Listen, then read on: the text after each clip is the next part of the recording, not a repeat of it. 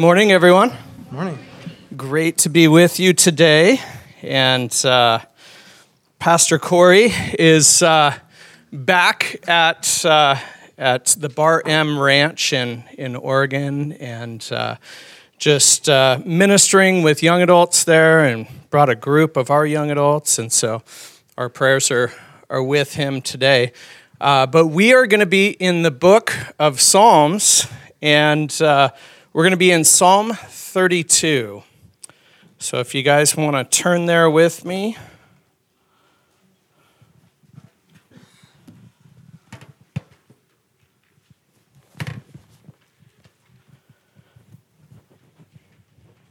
All right, Psalm 32.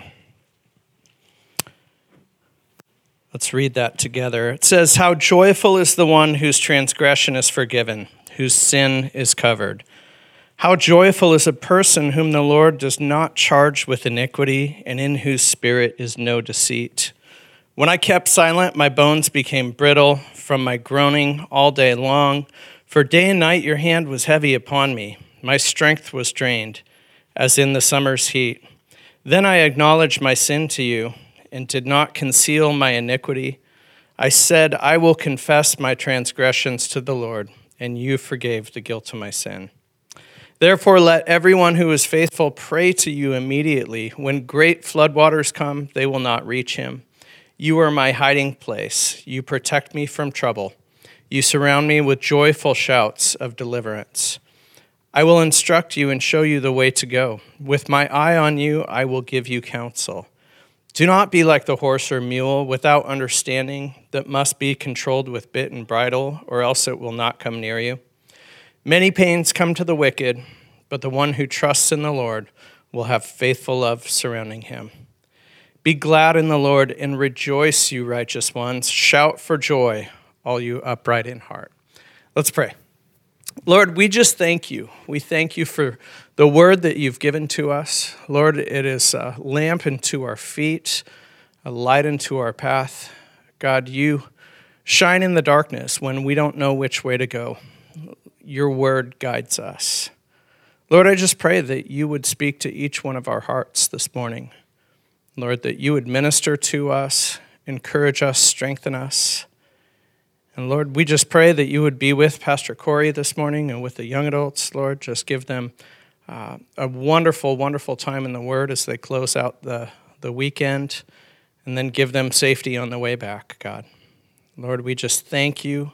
We love you. In Jesus' name, amen. Amen. All right. So, the Christian life, I'm, I'm sure you guys already know this, but it's a marathon.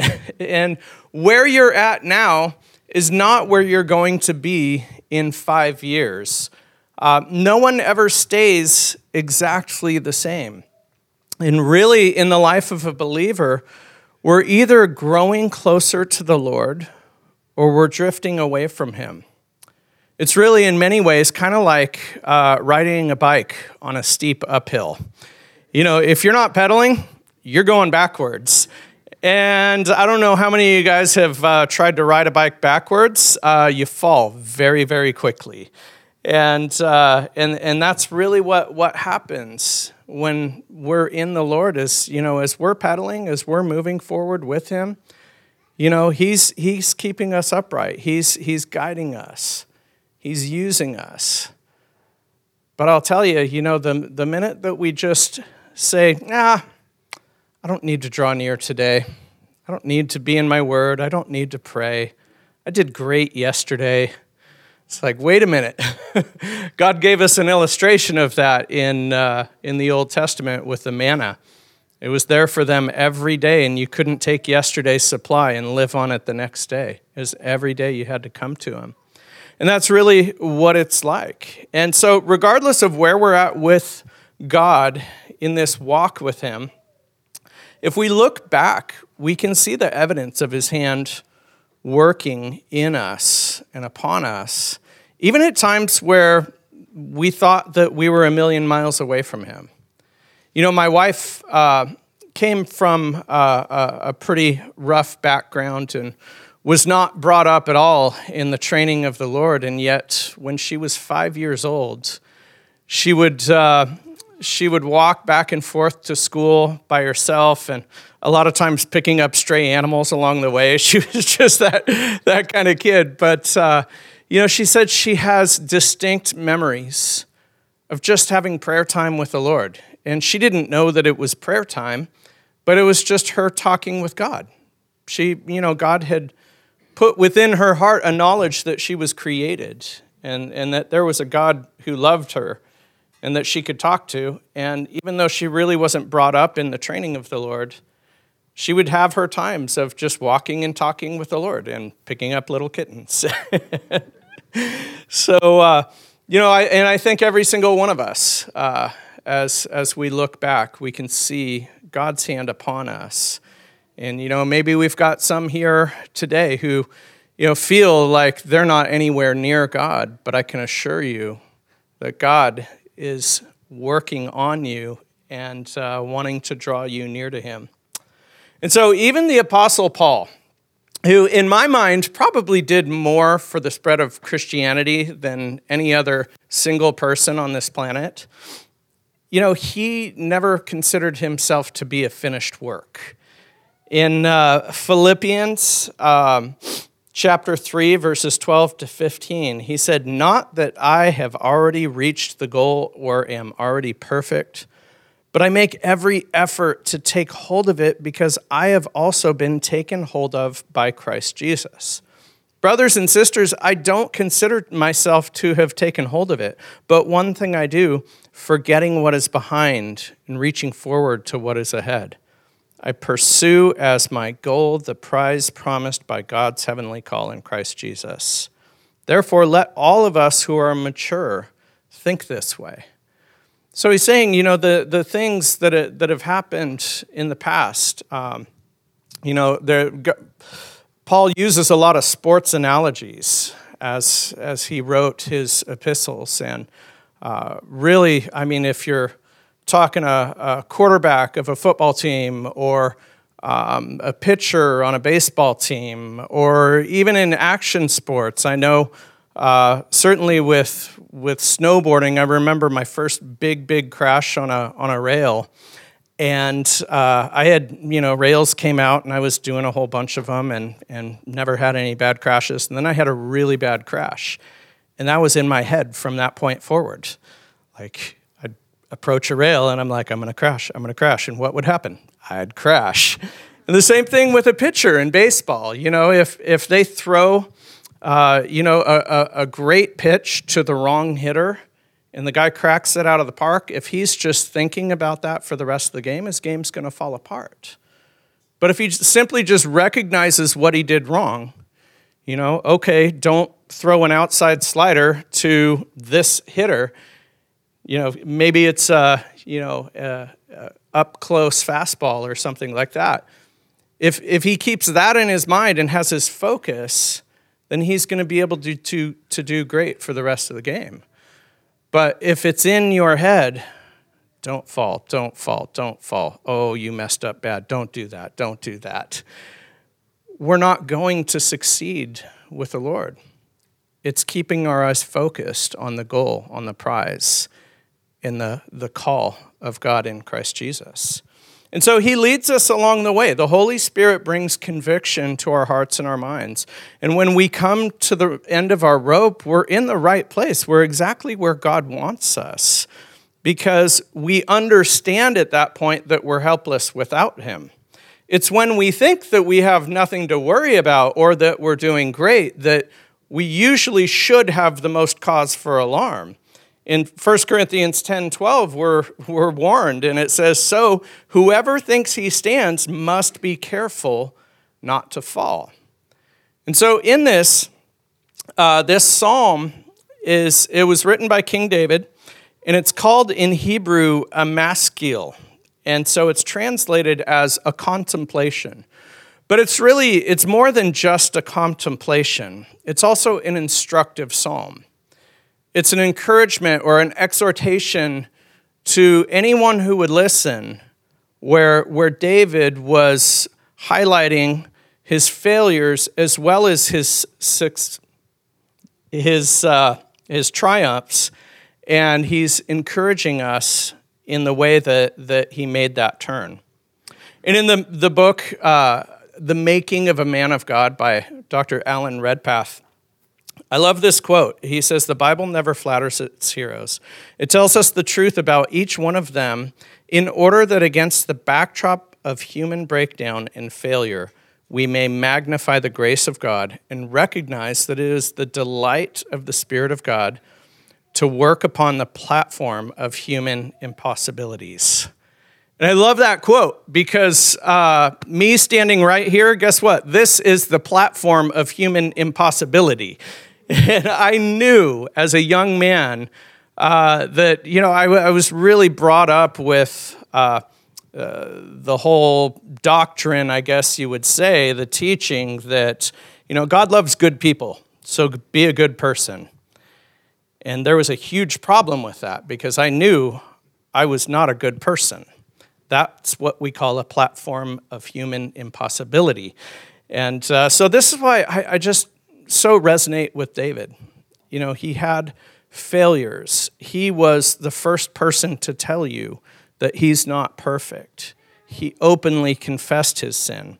You know, this psalm is really a testament to that fact. And uh, along with Psalm 51. Uh, a lot of scholars believe that this is a part of his confession and repentance concerning his sin with Uriah and with Bathsheba. And so it's broken up into four main parts David's testimony and personal experience, uh, David's response of praise to the Lord, God's exhortation to us all, and David's export, exhortation for us to respond as he did. And so, as we move from there, Psalm 32, 1 and 2, he said, How joyful is the one whose transgression is forgiven, whose sin is covered. How joyful is a person whom the Lord does not charge with iniquity, and in whose spirit is no deceit. You know, he's talking about this joy, and in many other translations read the word blessed.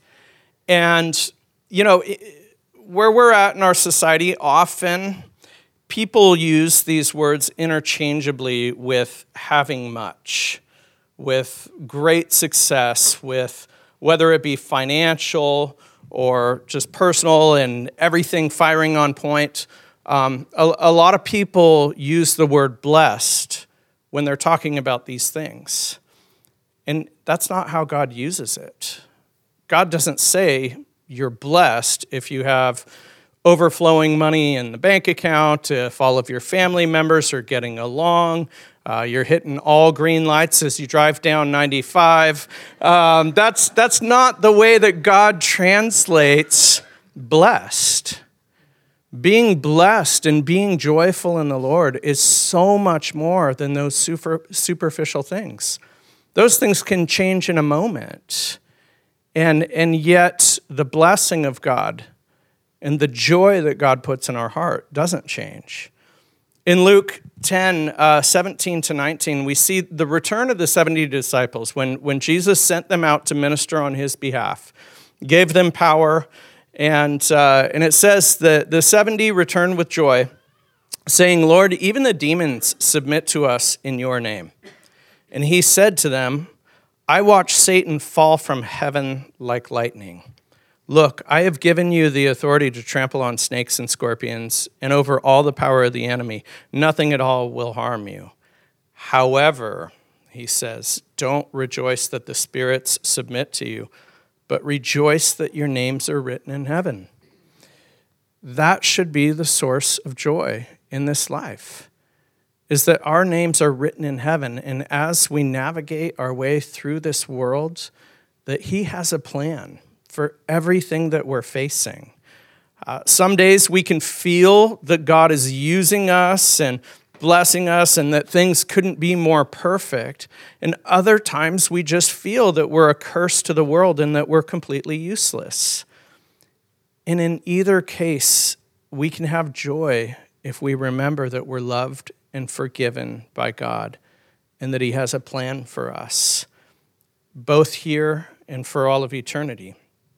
And in every single case, we can be blessed. We can have joy. We can be filled with joy. And David said in Psalm 32, 3 and 4, When I kept silent, my bones became brittle from my groaning all day long. For day and night your hand was heavy upon me. My strength was drained as in the summer's heat. Selah. And the word Selah just means a pause, a reflection. Time to go back to that verse and think about what he just said. And, and, and David knew all too well the pain of holding in confession. You know, Jesus talks about uh, the, those who don't receive him. He said that the wrath of God abides upon them.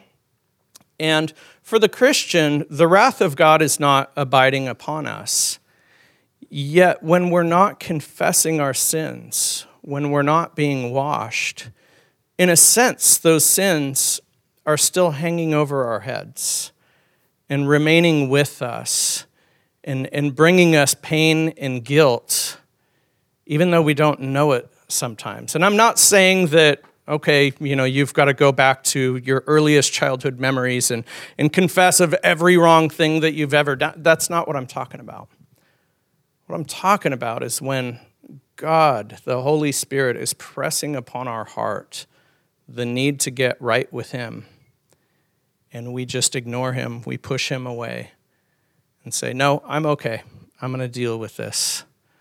That's when those sins remain upon us and they pollute, you know, our, our thinking, our ways, uh, what we're dealing with in the present moment.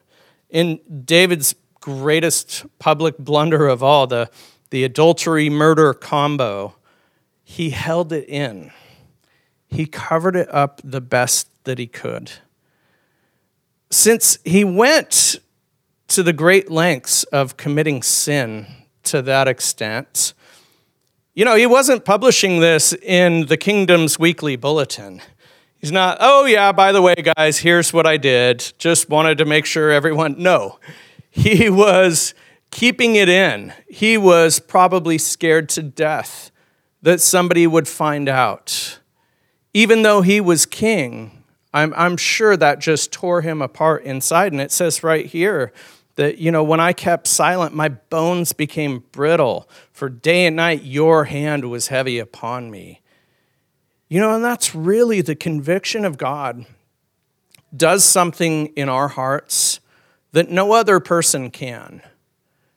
I remember when I first started walking with the Lord that when God would put something on my heart about something that was in my life that needed to be removed. There was nowhere that I could go with it. There was no, well, you don't know what you're talking about. You don't understand me. If, if there was a person that came up to me and said, hey, you need to do this, you need to do that. Yeah, if you're a Christian now, this needs to go, this needs to go. I, I probably just would have turned around and left. But when it was God Himself pressing upon my heart, this needs to go, this needs to go, you're not doing this and you need to be, then it was, you know, there was, there was nowhere that I could go with that. And when you ignore that voice, when you ignore the call of the Holy Spirit, it just, like David said, you know, your hand was heavy upon me. My strength was drained as in the summer's heat. And there's two ways that we can go with this. I mean, we can either give it to the Lord and allow Him to forgive us, to wash us, to cleanse us, or we can try and cover it up on our own. Uh, you look at Adam and Eve, I mean, the original sin. They sewed fig leaves onto their naked bodies because they all of a sudden knew that they were naked. And uh, I don't, I don't know how many of you guys have had fig trees before. Uh, we had a fig tree in our backyard when I was growing up, and uh, the leaves, like if you pulled the leaves off and broke them in half, there was like this milky little substance in it, and and then the leaves themselves, they were very itchy, and they uh, would irritate your skin, not quite to the extent of poison ivy, but they were definitely had an irritant in them. And when you think about covering yourself with something like that, It is the perfect description of the inadequacy of covering our own sin through however it is, through ignoring it, through making excuses for it, through trying to cover it up with good works, like all those things.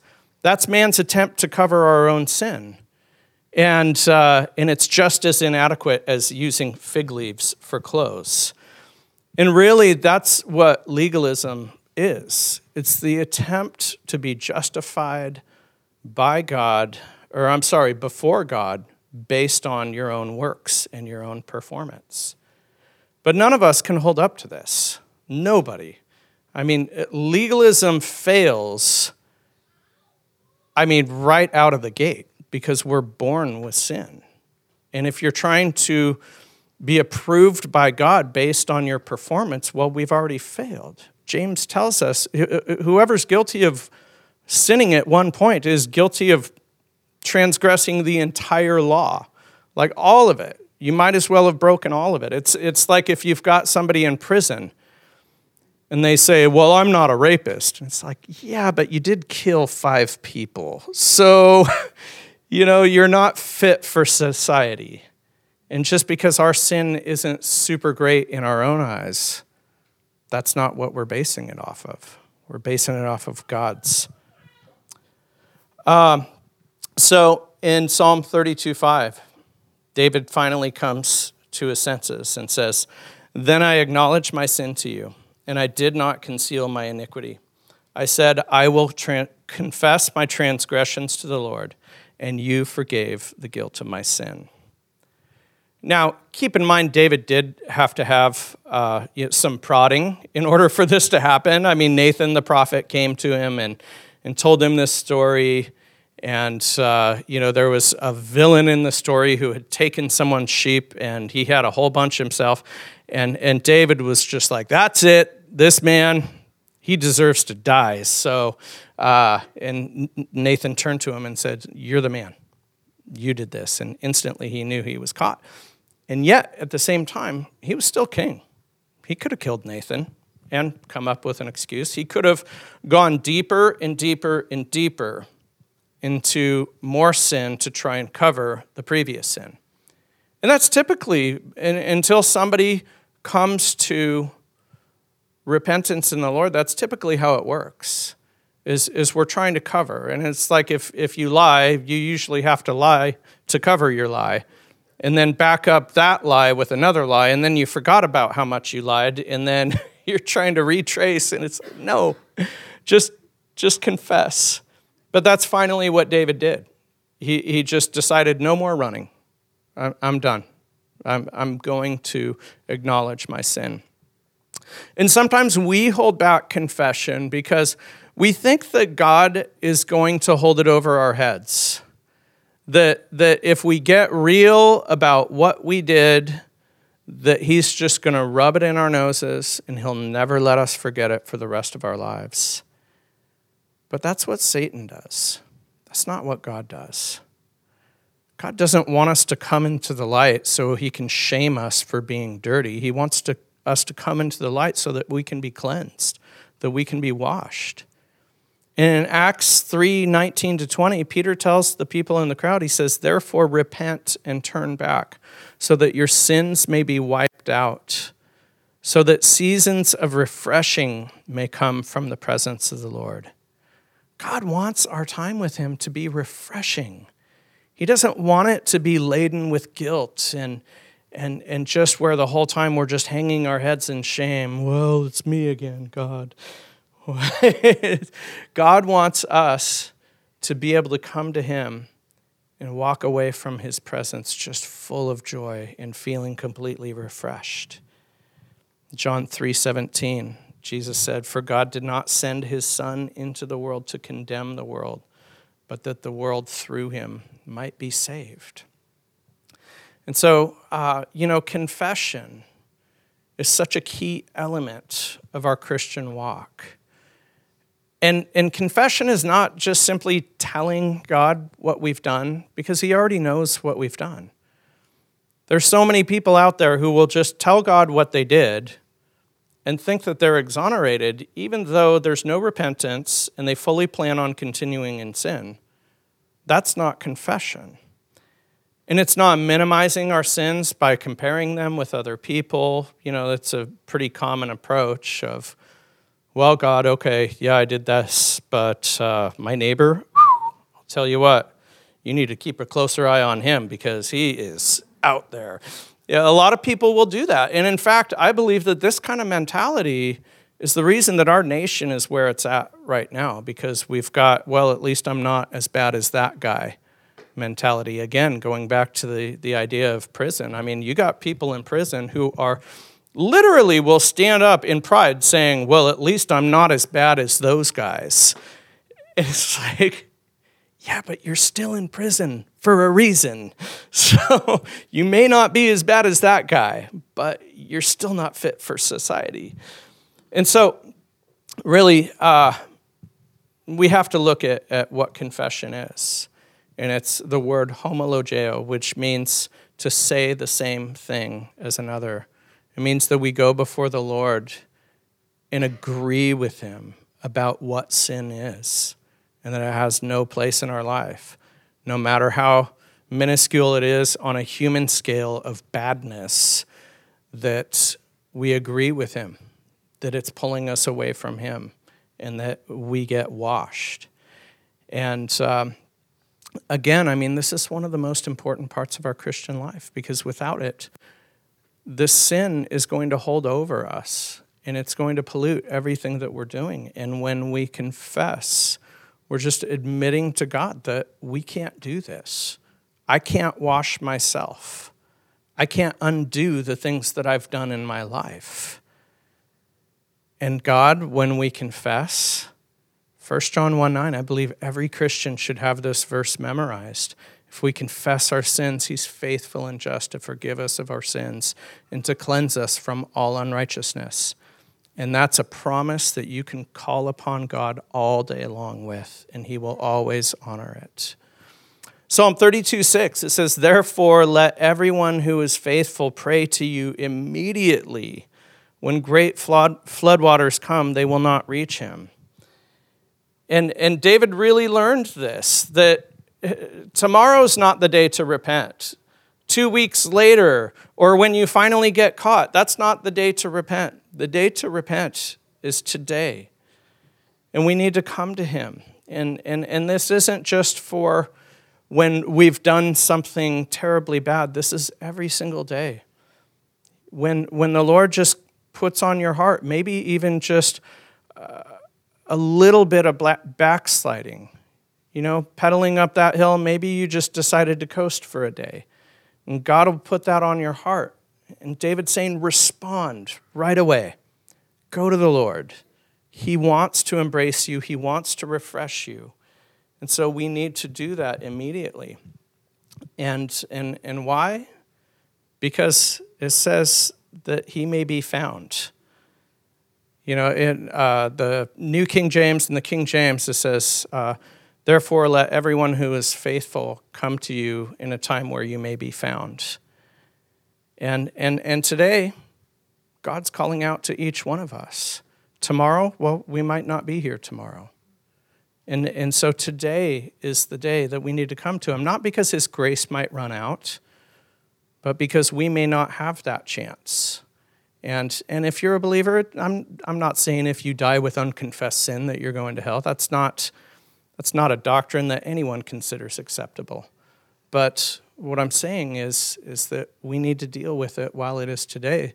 Wouldn't it be so much better to enter his presence being completely refreshed than being just hanging your head in shame? Like, okay, I didn't, didn't come to you. Hebrews 3 12 to 15, it says, Beware, brethren, lest there be in any of you an evil heart of unbelief in departing from the living God, but exhort one another daily while it is called today lest any of you be hardened through the deceitfulness of sin. For we have become partakers of Christ if we hold the beginning of our confidence steadfast to the end. While it is said, Today, if you hear his voice, do not harden your hearts, as in the day of rebellion.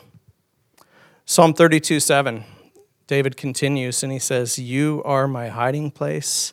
You protect me from trouble. You surround me with joyful shouts of deliverance. Again, Selah. And he came to the point where no matter where he was at, he would hide in the Lord. He would no longer allow his sin to keep him from the throne of grace. And when God is our hiding place, he keeps us from trouble. And so David knew that when he was hiding in the Lord, number one, the enemy couldn't get to him. Maybe the enemy could get to him physically, but there's something that the enemy does so often that will just throw us off course if we allow it to. You know, I'm sure we've all had coworkers and maybe family members who are really doing their best to give us a bad day. Some of them are doing it unintentionally, some of them are doing it absolutely intentionally. And, and when our hiding place is in the Lord, they can try as hard as they want and they're not going to get to us because we're safe in the joy and the presence of the Lord. And then we can, when we're not personally affected by what they're trying to do, we can genuinely respond in love and tell these people, I am praying for you. There was a person years ago who uh, was, was just giving all kinds of rumors about myself and my wife in the church. And I knew they were completely unfounded. And I didn't know why he was doing it. But what I would do is, and, and God had just put this in my heart. And, and this is no pat on the back for me, but I would make a beeline for him when I came into church. And I would give him a hug and say, It's good to see you. And it wasn't to spite him. It wasn't, oh, I'm going to heap coals of fire on his head. Just watch this. I mean, people can see through that in a second. If that's your heart, it's, it's in the wrong place. And, and, and yet, all it was is, is God just saying, love him. So I go, okay, God. And if I don't do it right away, I'm not going to do it. So he would be the first person I would walk up to in a room. And, uh, and eventually, it was that, that he just repented and, and confessed to me. He goes, Man, I got to tell you, I'm so sorry. And I didn't even let him finish his sentence. I hugged him and said, It's all right. You know, I didn't know where it was coming from. I didn't know why it was going on, but it didn't matter because I, at that time, I was in the hiding place of the Lord. And I can't say that I've done that every single time in my life, so don't get me wrong here. But uh, certainly at that moment, God had put, I was hiding in Him and the threats and everything against me didn't work because I was with him. In Psalm 32, 8 and 9, the Lord says to us now, I will instruct you and show you the way to go. With my eye on you, I will give you counsel. Do not be like a horse or mule without understanding that must be controlled with bit and bridle, else it will not come near you. You know, I used to just pretty unashamedly tell people that if God ever wanted me to change direction or go somewhere else, that he pretty much had to hit me on the head with the two by four. That I would be like, yeah, you know, I'm just that stubborn kind of guy, or I'm that thick headed, and, and that's just how God has to work with me. And then I read this psalm. it was like, oh, God doesn't want me to act like that. He wants to be able to lead me just with a, a little nod. You know, every, every husband and wife has their own way of secretly communicating. Often best friends do, twins, you know, uh, but also people in, in law enforcement. They, they've just got a way of communicating, or in the military, um, without having to speak and shout and you know wave and point and all these things. That that there's a way of communicating that, that they don't need to use any words. And that's exactly how God wants us to be with Him. And uh, He wants us to be so connected with His Spirit that He doesn't have to shake our world in order to get us to look up and see that He's going, move that direction. Um, you know, he, he really wants us to be able to be so close to Him already that when he's just nodding, nudging, that, that we know exactly where we're supposed to go. And you know, you think about Elijah, who was, who was really in, in that spot. He, he faced the 450 prophets of Baal. I mean, just one of the coolest stories in the Old Testament about uh, calling out these false prophets and then him building up this, this big stack of timber and and uh, he's like, All right, let's get some buckets of water because we all know that's the best way to start a campfire. and so he's like, Bucket after bucket after bucket. And then he just prayed. He said, Lord, you're going to answer these guys. And fire came down from heaven and consumed the entire altar and the sacrifice and everything. Um, and then there was a woman, Jezebel, who said, I'm going to kill him. And he, ah, and ran away. And, uh, you know, it was just after facing all these guys uh, amidst all this pressure and the eyes of the people on him at the same time. And then it's just after this great victory, just the smallest thing came at him and, and he ran. But God wanted to make a point to him. So he hid him in this cave and, and had this earthquake, this uh, great hurricane, this fire all sweep by. And it says that God wasn't in any of those things. But then it says that there was a still small voice. And the Bible doesn't record for us what was told to Elijah. That's between God and Elijah. God's like, nope, you guys, you got to see a lot of his life. You're not getting to hear this. That's between me and him. And, and the Lord whispered to him. And you know that Elijah heard it because it says then, then he you know, wrapped his face in a mantle and walked out and, and then was able to listen to the Lord and, and receive his marching orders at that point. But, but that's what the Lord wants to do with each one of us. He wants us to hear him, not just in the life shaking things that, that happen. Uh, and, I, and I've been there, you know, where, where I'm just kind of on autopilot and just moving along in my life. And then God's like, well, you're not hearing me on the daily, so now I got to shake your world up a little bit so that you're on your knees and you're listening. And, uh, and God doesn't want to have to do that with us.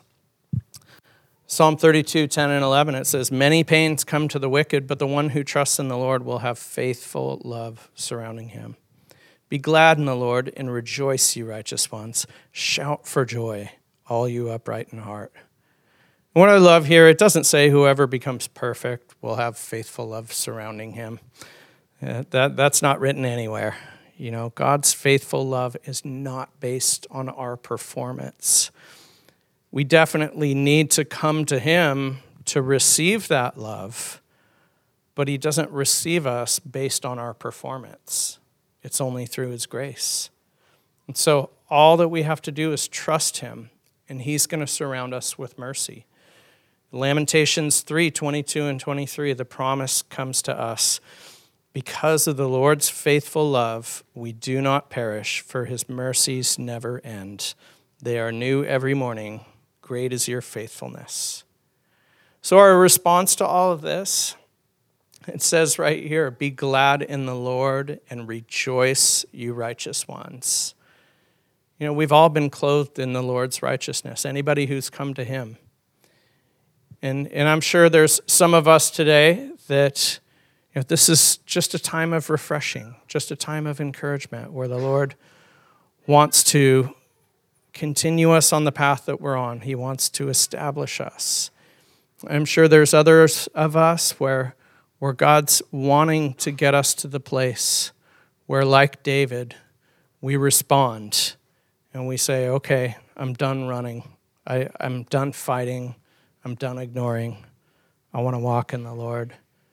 And so I just encourage each one of us just to respond in that way that God calls us, that we would walk in Him, that we wouldn't wait for something life shaking or life changing in order to, to truly get us on our knees. That while it's today, that we're calling upon Him.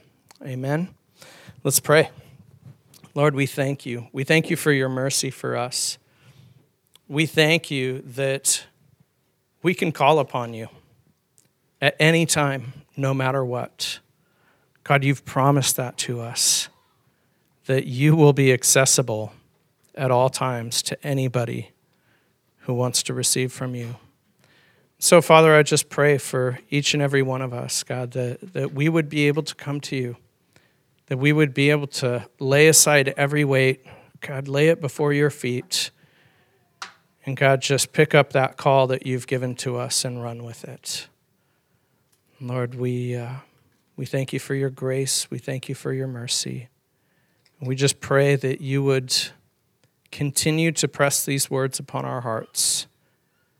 Lord, that you would strengthen us today. In Jesus' name, amen.